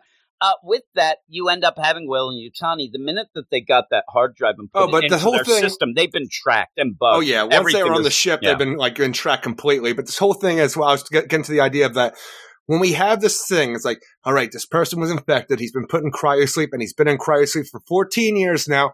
I really thought when they went to go find this person or this subject that you know Burke was talking about in his personal logs. The reason that the chest burster is an ice alien is because it was mixed with this person who was cryogenically Yeah, frozen. Yeah, that's what That's not the case at all. It just seems like, all right, there's a nuclear winter outside, and somehow Yeah, I, I actually Ice thought alien. they'd go in and like, okay, this is what we. Oh no, it's not there. It's broken. Oh, geez, Like, and that was even what when- happened. even when Rosewood starts fighting this alien and its arm gets freaking burnt off, like, oh my god, it shot nitroglycerin out of me. I'm like, why did we sh- change from like acid to nitro? Like, not, not, no, I'm sorry, not nitroglycerin. That's not the word. That's um, oh, what is the word? Uh, the liquid liquid Oh, nitrogen. liquid nitrogen. Yeah. yeah. So instead of acid, it's liquid nitrogen. I'm like, who gives a shit? Why do we have to change things? Why do we have to have a goofy well, alien? because we're here. You, you didn't realize this is like the Star Wars version of Alien, not the planet being one thing. It's whatever planet you're on, the alien has to be that, I guess. But it's weird because I thought it was going to be part of the cryogenic deal too. Plus, it really I- felt like it spelled it out. This, oh my god, this is what it's going to be. Nope. I thought that I didn't get the concept of the years, and I actually thought that was going to be the Colonel as well. This would be how he got back. I really Oh, you thought that was going to be Gabriel Cru- I thought uh, it was Gabriel. from the other series? I actually okay. thought that we'd get there and and have it inside. You know, alien, Alien inside, alive, but yeah. alive inside. And I was, oh, that that's crazy. Now we see how he did get off with all that. Nope, nope. This is the future. Uh, and yeah, it, I mean, it looks cool visually. the ice xenomorph, but it doesn't do anything. Again, does it? It just looks I like a it looks xen- okay. It Somebody looks- drew a pops. xenomorph, and instead of drawing it in like grays Damn and right. blacks, it's blues It and pops. whites. It looks like an X-ray. See it there. Uh, but they do find this test subject. liquid nitrogen, and Jim. that's where, yeah, that's when It's you got the find liquid out. nitrogen blood. it's so crazy. You end up where that's where they, you know, say What's Oh, that well, do? we're gonna- oh, we're it gonna- burns you. it burns you. It actually Oh, freezes your arm it and it doesn't matter. shatters. It seems. Uh, you end up where okay, hey, I, I'm on the side. I'm doing this thing. We're going to get a lot of money for this, and that's when Weyland-Yutani and, and Yutani, Miss Yutani, comes and says, "Listen, whatever you're doing, we've been listening. Uh, we want that test subject as well. We'll pay you double. And then I was thinking of the semantics of like, if they get off, like they'd be so dumb. Here it is, and then they just get shot. I'm like, Yeah, how yeah. would you do this to I'm hand telling you, off no, and get that This money? This is the end to every alien movie, every sequel. If the bad guys won, yeah, yeah, everybody yeah. gets just involved. They get killed because even when you had Weyland-Yutani show up at like Alien Three, it's like they're going to kill all the prisoners to Yeah, get to yeah, yeah, Ripley and yeah. everything like that, no matter I'm what. telling you, I'm sitting there. I'm like, I don't know that you should go with the Weyland-Yutani plan here. I mean, just get the other Honestly, you don't have much other like it's even like Gabriel Cruz, the idea that his son snuck his security card and Yeah, went up yeah, there and yeah. caused this problem. Now Gabriel Cruz has to do He's this because screwed. even if he doesn't want to, he's going to prison because yeah, his son screwed him over. prison, yeah. So it's one of these no-win situations. Like, all right, you can either deliver this alien to me, or we can track you, arrest you, and we'll put you in prison as well, or maybe even kill you. So it's like, or you can get paid and you can go about your day- days the way you want. Or we might kill you anyway, but And again, you got but a, this- an it's a- idea there's a possibility that you could get out. I it's a guess, right? Kobayashi Maru. It's a no-win Yeah, yeah, situation. That's what happens. Ends up while they're doing this and this freezing and xenomorph is going, you end up where the cabling the cabling kind of snaps for this. You know, they actually get the whole cryogenic The, yeah, container they're up, trying to get the cryo It ends tube up out snapping, and then it breaks open. Uh oh, spaghettios! And then I'm like, get away from there. And they go up like, I hear a heartbeat, and you're like, uh oh. I don't know why this surprised them. This these are people who live in their future, and the idea is like I hear a heartbeat, but yeah, it was in cryo sleep, and now you know that since the cryo tube is broken, it is going to awaken the person inside. Yeah, yeah. oh, I and hear a heartbeat, I hear a heartbeat. You're. It's ridiculous. That's what you're. and then the chest burster yeah, then immediately the chest, bursts out. comes, and that's supposed to be the jump scare at the end, and it's kind of silly because But you know, but jump scares don't work in comic that's books that's the, same way. That's the problem. And the problem with a lot of this is a lot of things don't work. You've said it a bunch of times when we talk about Ellen. You don't have the music. You don't have that tension. So I think that you do have to go in and play it a little different. And I don't know that Ben Percy does that. I think Ben Percy just gives you pretty much bare bones deal, you know, gets an outline. Okay, the big thing is it'll be Vasquez's, you know, nephew. But with that, like you said, y- you have to go past the parents dying to get to Vasquez, so it doesn't mean as so we have a tie-in. And then at one point, you know, there's Cutter. Oh man, what's go? Oh no, I found a gun that says adios. I'm like, okay. You're like, I'm yeah. telling you, you did not need the familiar connection here to and do any of the story. If you have a guy who's against Weyland-Yutani, who is a piece of crap, all you did, hey, we're gonna get a fat payday for That's going it. to this place. And that's what throws me with this is all you needed to do. You want it? They're all pieces of crap. You, you can't deny. And then wow, you find out it is Weyland-Yutani and not this other one who's actually giving you information, and that's how they know where their Hadley's Hope planet is They because they're the one who yeah. scrubbed the information. they can You can have, have, this the twists and turns without making this stupid tie into aliens just because, hey, Vasquez, pretty cool, right? Yeah, because where does it go from the idea of, oh man, I found the adios gun, but by the way, I'm gonna get big fat monies. Like it's not like what it, he doesn't even seem to want to do. Like, what is he gonna do? What is he gonna bury the gun? He's gonna use the gun? Whatever. Nothing. It is the idea of almost like all the pieces of crap, and the he's trying to take advantage, trying to make money off of this Yeah. with this YouTube deal. Just go with it. Like you said, have the dupe that it has been Weyland-Yutani the whole time, leading him to that.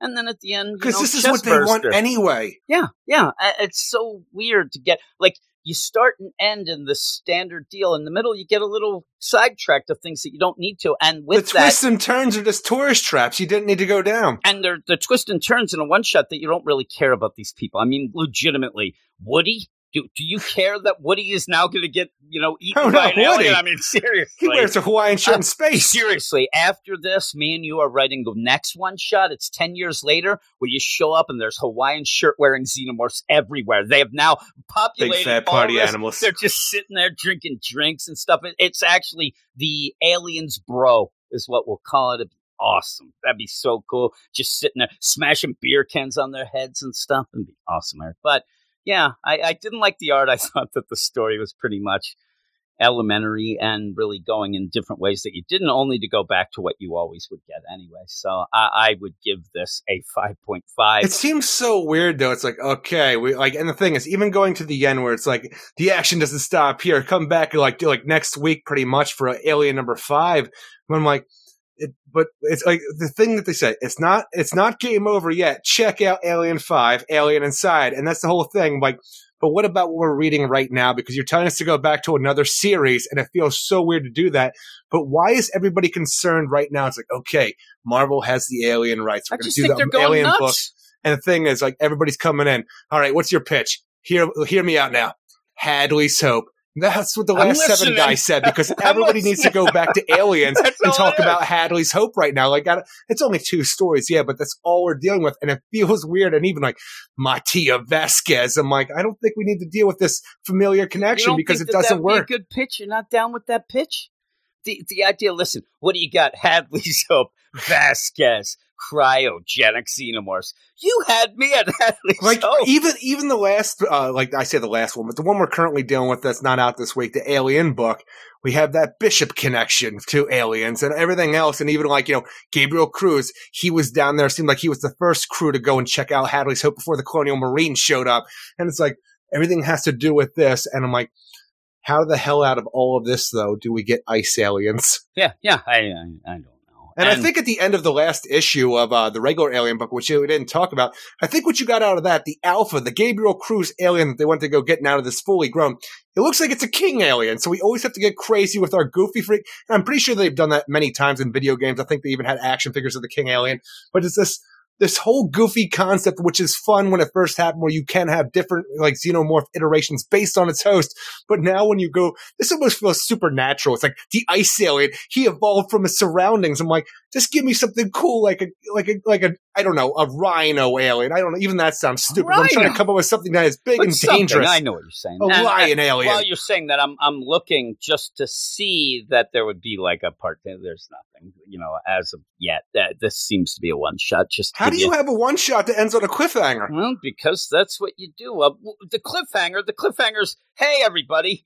it's the same thing that always happens. That's what I think they're playing with. Uh, you know, hey, chestburster. Oh, really? That'd be funny. Listen to this. Here's my pitch. Chestburster. They're like, oh my God, he knows the lingo. He can talk the talk, but can he walk the walk? It And- just seems like a weird situation I think it right was just now thrown out there for the anniversary and they just got the. It, it just feels weird though because yes, it, like it seems like our team of Renegade XM, which we never cared about in the first place, they're all gone. They're Yeah. dead. And Miss Yutani's talking to like the board's like the board is not going to be happy about this loss, Miss Yutani, and she's like loss. Renegade XM is finished, and a specimen still remains. And I'm like, but so does an ice alien. Now you have a specimen on top of an ice alien. I, don't know what's actually- happening. uh, funny, I was like, which one? Are you going to get the ice aliens too? I don't know. Uh, but yeah, I don't like it's this. Not great. It's not great. And and just to let everybody know, if, if you're playing at home, we didn't talk about the last alien, Alien number four, number yeah. four, because we didn't like that that much either. It really didn't do much. So, uh, like I said, all you're missing out of that King Alien at yeah, the end. King Dun, Alien, dun, that's dun. it. So yeah, we'll be back for number five. Uh, hopefully, hopefully it'll pick up. But yeah, I don't know that uh, we'll be dealing with any of these one shots or anything from here on out. Maybe we will just have fun. I don't know if we're going to be dealing with any of these I don't even one trick they have ponies. any other ones. I have no idea. But I want to see more of these aliens, Eric. What could they come up with next? Right? Well, I have a scorpion alien right over here, action figure, Maybe and it's cool with, because like- it, it, I'm saying the thing is, it really just looks like a brown alien. It has more of a pokey tail, but it really just looks like a standing on. The only reason I like the scorpion alien action figure is because you have a button on the back that makes it explode. I'm like. That's all I want. But you have a, like, the action figures are all there for if you want to do stupid, silly shit. Like, here's a gorilla alien. He hugged you and he squirted water at you in the action figure. You had a snake alien. You had a bull alien. You had all of this different stuff. And like, you know, you know what they didn't have? At What's least I don't think they did. An ice An ice alien? because it that would- was too goofy for Kenner. It would have been kind of a neat figure, though. I say that again, it's like Well, almost I'm, like I'm telling you, the- if they had a any sort of translucent one, I'm sure. and stuff. The translucent deal. Uh, did they ever have like almost go with the Puppet Master? Something you like? Did they have like the OG alien made of wood, Eric? Did they have that? Did they I, have the I don't think you understand alien? the concept of how He these wants things to work. be a real alien. Is what he says there. I don't. You never, you've never watched Aliens, have? No, I saw Aliens. I saw Alien once. I saw Aliens probably a total of two times, but that was in multiple different watchings and things like that. Uh, but once I ended up getting rid of cable and whatnot, you know, things aren't being there's no channels for me to flip by and see it, whatnot. But uh, I liked Aliens. You, you're an Aliens old man. You got rid of cable like five years ago. That's right. That's what I'm saying. Right? I'm 12. You Uh, only had 30 years to yeah, check this well, I out. di- I, didn't know, Eric. Uh, I, I had other things going on. Uh, but what would you give it? I give it a 5.5. What would you give I'm it? right there with you with Yeah. 5.5. That seems uh, legitimately okay. If, if you're if you're an If you're an Aliens fan, aficionado, want to get everything, I guess. Again, I, I'm saying though, even that, I'm like, I, think like that that would- aliens, I but think like, that would this is a detriment. Yeah, That's what I'm saying. I I didn't like it five. just for basic things. Like I'm like can't follow the art. Like you said, the angles. I wasn't into the characters or whatnot. Four. But not one point was I like like getting mad at a cryogenic alien because I'm like, "Uh, Hmm, what do they have these later? I have no idea. And yeah, you know, you could keep going down because it is it is wacky stuff. and And it- it's just that it's inconsequential to everything you're dealing with right now with Alien. well, and with that, just as the final deal, and you kind of hinted at it the whole time. Basically, all you're doing with this is saying Vasquez's nephew, Ice Alien. That those are the only things that you would ever like. Oh my god, I got to check that out because everything else, and even that aren't good. Nostromo. Oh my god! I These are words I know. Yeah, so that is that. But thank you for joining me, Eric, over here on the Marvel side of things with these alien stuff, and hopefully some more of the horror stuff. Maybe a Frankenstein or the Dracula. Hopefully. come out. That'd be awesome. But uh, I'm going to go off now, and I believe that I'll be finishing up with a little Iron Man. All right, everybody, and we're going to finish up with Iron Man number 10, written by Christopher Cantwell, art by Cafu, colors by Frank D'Armata, and letters by VC's Joe Caramagna. And this is the first issue in three since we've had Iron Man in his own book. So that's kind of cool, right? And here is the recap. Korvac, re- resurrected in an android body, seeks to boost his already formidable powers to godlike levels by traveling to Taa II, Galactus' world ship. Iron Man assembled an eclectic team of heroes, including Hellcat, to pursue him off planet. While en route in space, Korvac telepathically revealed his plan to forcibly transform all sentient life into a homogeneous consciousness. Iron Man was then mysteriously teleported away, leaving Hellcat to lead the chase. Tony found himself on an alien planet, confronted by a group of strange warriors. Megiddo, it's called. And this is one of those books and one of those writers, Christopher Cantwell, that I'm not a big fan of. And if you are, that's fine. And what I get from Christopher Cantwell, and a lot of times it's the group speak around him and in reviews of this idea that he does the human version of the oh this is the human version of tony. Also it's clever it's intelligent it's the thinking person's book. And usually when i hear that stuff it, it ends up making me very scared because that is a lot of times used when people just want to say something is good and not really you just get these you know buzzwords and catchphrases and things like that. So going into this i saw some reviews. Oh my god this shows tony without the tech this shows iron man without the iron he's just the man and i know that you know some of these issues leading up to this you had some of that whatnot but this issue in particular really points out a lot of the the problems i have with these sort of things and these sort of you know, almost like cult of personality behind the writer deal with I'm reading this and I don't mind the concept. And that's where I think Christopher Cantwell, he has some good ideas. He has a good concept. He has a good feel of what he, but the actual, you know, page to page deal to me, a lot of times it falls flat. It sometimes even goes to be laughable. In this, it's a horrific scene, though I end up giggling at the end because of what Tony does and then what everybody doesn't. But the idea of, oh my God, it's so cool because you get tech guy Tony on this planet. He gets teleported to, and oh my God, he actually has to use his hands and things like that. Not really, because he gets powered up, and really, it's just said, oh, there's plenty of power like that. So you don't even have that. In the meantime, he doesn't even get out of the armor because of the idea that he broke his neck. So he can't. So he explains that to everybody. He also has where Christopher Cantwell wants to throw in this idea of addiction because it's Tony, and Tony did set up with Rhodey a morphine drip because of his injury. And Tony's already like worrying down the line. Oh my God, what am I going to do? Oh, also, I can hack into this and get more of the morphines. Well, here's a tip. Don't.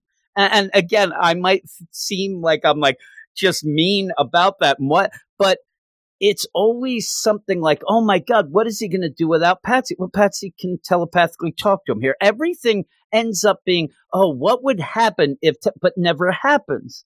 And then even with that, there's even more ridiculousness going on. Now, with that, I'll even reveal my score so people don't get upset. I still am going to give this a seven out of 10, which I think is a deserving score for it. I think that there's a cool concept here and I want to see how it plays out. But really, in this first issue of getting Tony back here and having him on this planet, it, it just ends up at points being eye rolling to me and not clever and not intelligent. You end up having Tony on this planet and he's thinking about things. He's talking about how he's there and he's kind of, you know, mingling with these people from around the galaxy, around the universe. Yet the planet is named after a, a city in the valley of ancient Galilee on Earth, and, and it's just played off of, well, I guess, you know, one of the settlers was human and suggests it. Now, I don't know if we're supposed to believe that later on, the one person there that we do end up, well, there's a bunch, but one of the people there. Also, Tony runs into human after human. So, but is it, and I'll just reveal, is it Stiltman that called it that? I mean, it's Megiddo, which is the Greek name uh, uh, Armageddon. So he's like, "Ooh, I wonder if they realized that was the case. Hopefully, I, I hope they laugh at it like it's a joke of what." But it doesn't. That doesn't do anything for the story, and you're already like skewing things. Later on, you end up having this woman that he meets, Yar, the second in command. She's a Kree warrior, but yet later is just going back and forth with pop culture references to the Wizard of Oz.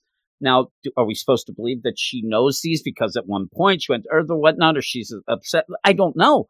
Because again, these are surface level things where it just makes me scratch my head. Why do you do that? Why is she talking about the Wizard of Oz and whatnot? And, and even then, I, I do like the idea that the pop culture reference is very topical to Tony's age and things like that. So that's cool. He even mentions Little House on the Prairie, though I would have mentioned Gilligan's Island, but that's me.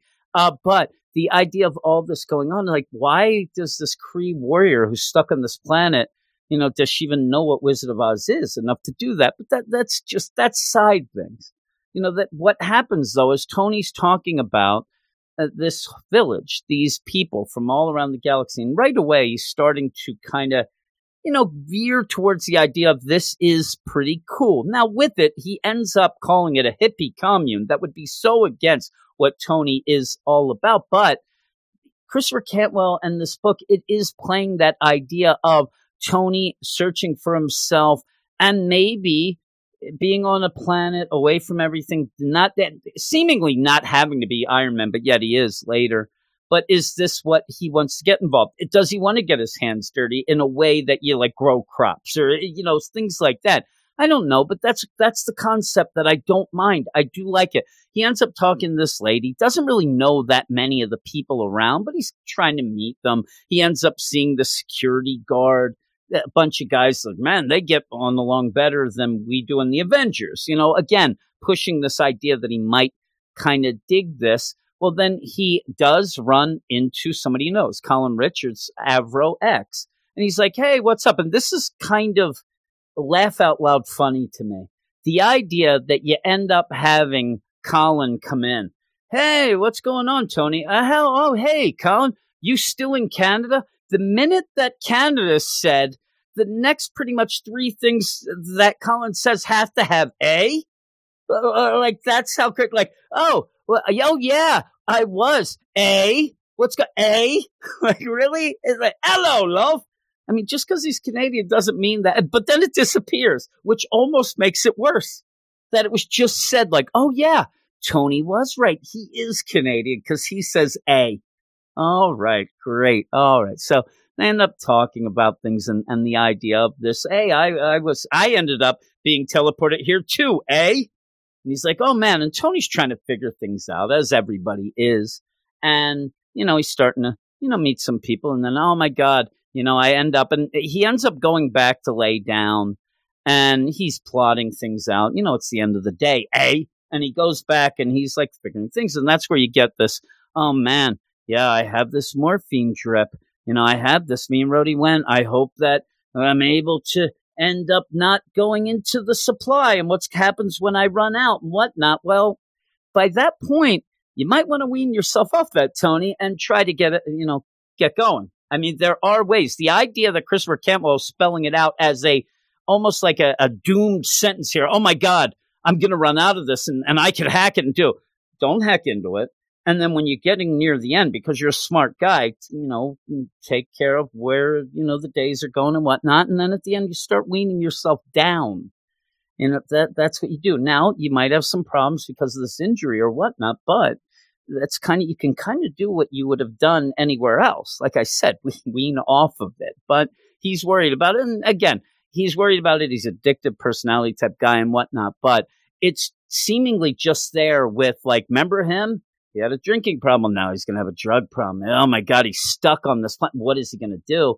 I don't know enough about the planet either and what's going on with all this to even say what he would be able to do. Seemingly, at the as we go on, everybody seems to know about this morphine too, which is odd. But he gets up the next day and he goes looking around. He ends up finding what appears to be statues, you know, ancient statues, and he just kind of rubs the side of one and then pulls out a, it's a panel and there is you know some tech on it i don't know how he gets this he pulls this and then just grabs one of the wires from inside this robot this giant robot and then just hooks it up right to his armor and powers up and says boy and even then he's like, oh man, I could use a charge. Well, this is what I was talking about, but the idea of, hey, Tony without the, the Iron Man suit. No, but, but no, he's powered up. And, and the weird thing is, he's like, this seems different.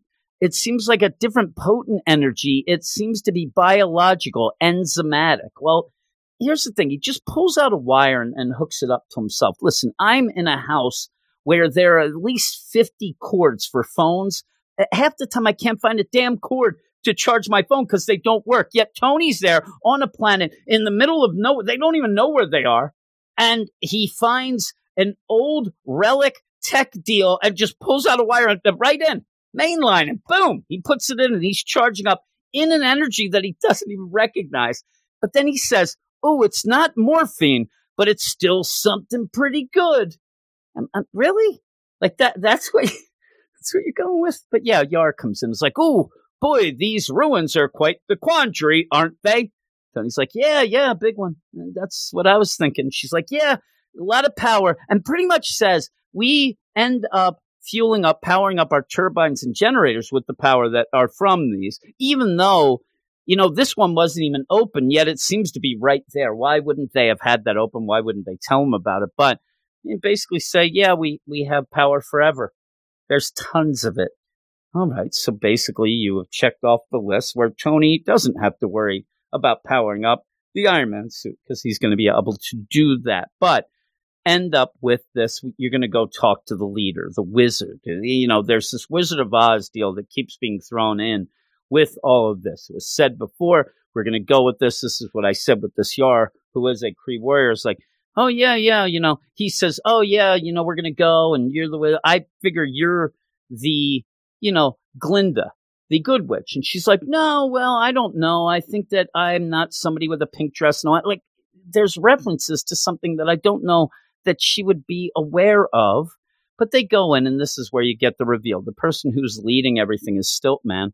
And it is, again, in these reviews and things, I see like Stiltman, he was such a joke for all this time. And this is the first time I see him taken seriously. And we're getting the, seriously, if this isn't Christopher Cantwell's version of Kite Man from Tom King's Batman run, I don't know what is. But it's not bad. Again, I like this scene it just ends up this is not maybe it's just because of what I read and the things of whatever, but this is not that original or impressive for me because this is Christopher Cantwell's MO. He is to me going with the playbook of Tom King, and he, it seems like he always does. But you end up where Stiltman's there and he comes down, and, and the idea of Tony maybe wanting to stay on this planet in this village because he's able to be himself. This is what's funny is again, if I'm going to go DC stuff, this reminds me. Stiltman himself reminds me of the idea uh, in DC of Lexor when you end up having Lex Luthor go off to his own planet where they worship and things like that, and he doesn't have to worry about Superman. He can do his thing. Here, there's Stiltman who he says at one point, like people still look at me a little funny at points, but he's able to help out, be the leader here. Uh, and it's something that he's liking. You're getting a villain who also you may be playing with the idea that he never was really respected at that, but here he is. Here he's needed. Here he's able to do things. He does say like not allowed to be like the face of the organization here because some people still end up having problems with me. Again, pointing out that there's way more people out from Earth than anybody else here, even though you were spelling it out, it was all galaxy. But uh, I understand. I like it. And even says to Tony, and one of the best lines in this is the idea that Tony's like, You tried to kill me a million times. And he says, Is there a statute of limitations in an apology? Because I am sorry. And I thought that was a great line. Again, the, there are parts of this that I really do like. I don't hate everything. There's just parts that they, they kind of get under my skin because of the idea that they're kind of laughable. But we're going to show, hey, you know, Tony there. And, and also, Stiltman, before we go, he says, you know, maybe this is something you would like being here. Maybe you could be somebody other than like an Iron Man. You could be Tony and be yourself. And he's like, I, you know, I don't know what you're talking about, whatever. Then goes off and plays baseball. Again, it, you, you have a morphine drip because you have a broken neck. You're worried about the morphine running out, but you're certainly not worried about that neck. You have the armor on so that you don't get hurt and you can't take it off. Rest a little. Maybe try to rehab this thing, not there playing baseball again playing where You have a couple humans, a lot of people from. Do they know what it is? But you end up having, oh my God, he hit a double on his first at bat. He's running around. Settle down, buddy. You settle down. You don't need to up the morphine then later. But he then goes and lays down. And again, one of the things would be that he misses Patsy, Hellcat. But then she's ending, she ends up being able to talk to him telepathically. She's able to go. But the, the thing is, you can't let her know where Tony is because that means they can come save him. And I think that the whole process of the story is going to be does he want to be saved and is he going to save himself? And so Patsy's there talking to him of the mind in the telepathic deal. Hey, I was able to do this. Oh, do you know where I am? No, I can't find out, but you know, I'm here to talk to you. So it, it ends up, again, it ends up being that deal of let's see Tony struggle with something different, but let's not see him struggle because we'll end up Deus Machina everything else around him. You know, when, when you end up having this idea of, oh my God, what is it? But everything's solved from just being done or around him. And so you have that. And he ends up getting to talk to Patsy and talking about, you know, being afraid and things like that, but also, you know, the idea of the planet. But this is where you ended up having Colin Avro X said, Hey, we got, you know, a problem with the wildlife. We got some problems on this planet. And even Tony calls him out, like you said, pro- I thought you meant there was like thunderstorms or something, but it ends up where this planet, and, and again, this is something that I saw people, you know, going not nuts about, but there was some articles and stuff about this, but it's like out of nowhere. And also, Tony ended up seeing these relics, these robots that look like statues, whatever. Then all of a sudden he sees one full and he goes, Oh my God, these are Ultimos. This is a planet of Ultimos. Why didn't he know that before? Because they look the same. Yeah, they were knocked apart, but he's a smart guy. Well, it's there and it's shooting lasers. And this is where this is the end of this. But this is where I really like I, I don't believe I don't believe that you could do this and not end up reading it and, and shaking your head a bit because you end up having you know everybody come out all the fighters this militia that he said earlier oh man they're friends they're better friends than we on the avengers so oh my god that is pretty cool and you even get the woman yar who then again she was a Kree soldier. She's out there leading the way as they go and fight this Ultimo. Well, while the fight's going on, you end up having Avrox say to Tony, "Hey, is there any way you can use your unibeam? You know, the, the big round beam in his chest. Could you use that?" And he says, "Well." I haven't used in a while, but I did end up sucking up some of that bioenergy. I might be able to do that, but I haven't. He, the line like, "Oh, I haven't used that in a minute," as they're talking, pretty much the militia, including Yar, the second in command, gets eaten and killed by Ultimo. So while he is saying, well, I don't know, haven't done it, and even says, this is kind of a change of clothes, you know, so I'm not sure. Oh my God, they just got eaten. They're dead. They are dead. He, they say, oh, luckily Yar bought us some time because she ended up being swallowed up and chewed up by with her rifle so either that blows up or she shoots it as she's getting chewed. But I see blood. I see things going on as the whole bunch of the militia are eaten up. And then Tony again bought us time for what? You know what? For for you then to use the unibeam. This is what if he would have just used it three minutes before when he was asked, why don't you use it? I mean, this wasn't something that it was charging up. This wasn't something that he had to beep boop boop. Let's see. No, he just uses it then after everybody else is dead. And he ends up then blowing a hole through the, the whole deal with Ultimo. And it's funny too, because as I'm doing this, I'm wondering, you know, how these, you know, militia, they're being swallowed down the trail. Oh, oh no, he just blew up the stomach. That's it. So just in case they, they survive past the teeth, uh, he just blew them up. So it's doubly insane. And the Ultimo goes down. And, you know, Tony even punches it. So you have that. Try my speed fist. Boom. So they ended up defeating this Ultimo, right? You end up having Stiltman and Avro X there. And they are like so happy that Tony ended up being able, oh my God, we've never been able to kill one before, says Avro X. And then you end up, Stiltman goes, Colin's right. That was astonishing, quite astonishing. a bunch of people are dead. You, just had your now Tony didn't you know hardly knew these people, but you know Avro and Stiltman. These were a bunch of people they knew, including Stiltman's second in command. They are dead. They are done, and they're oh, that's quite astonishing that you ended up doing that. And then Tony ends up saying, Hey, you said there were more of these things out there, but what you built here is something beautiful. Uh, There's there's a bunch of people dead. Okay. You shouldn't have to lose any more of it. Okay, maybe that means the people that are dead, right? And then they just say, you, Then it's like, oh, oh, I get it. I'm supposed to be upset. Yar's loss is immeasurable. you were just just happy and talking about things you barely even you know, reckon that that she was dead along with a bunch of other people. And she, y- Yar's loss was immeasurable, right? They don't even leave the scene here for Tony to then say, "I'll step in." Um, what? Like, really? What? Like, who is there a vote? Is there like what's going on here? Because they're, oh, what are you saying? And he says, uh, Colin will continue to run the colony patrol, you know, without anybody else because everybody's dead uh, but I'll help run the colony. I want to help you. I like it here. The end.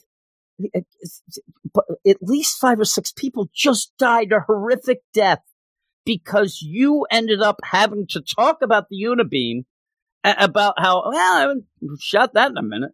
A hot minute that's been. Oh my god! And and also I had to change clothes. I don't know if you realize this. I end up having you know, outfit changes more than say Cher or Lady Gaga. It's great.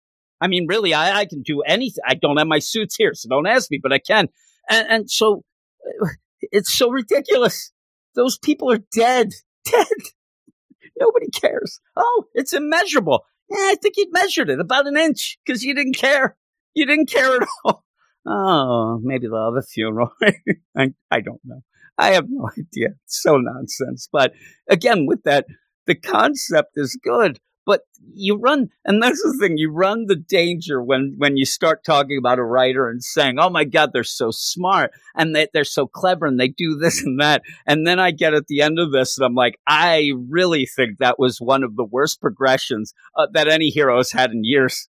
You know, this is almost like, again, Tom King Batman. He's dressed up as Magnum PI as Alfred gets his neck snapped. I mean, Tony was right there. He could have stopped it.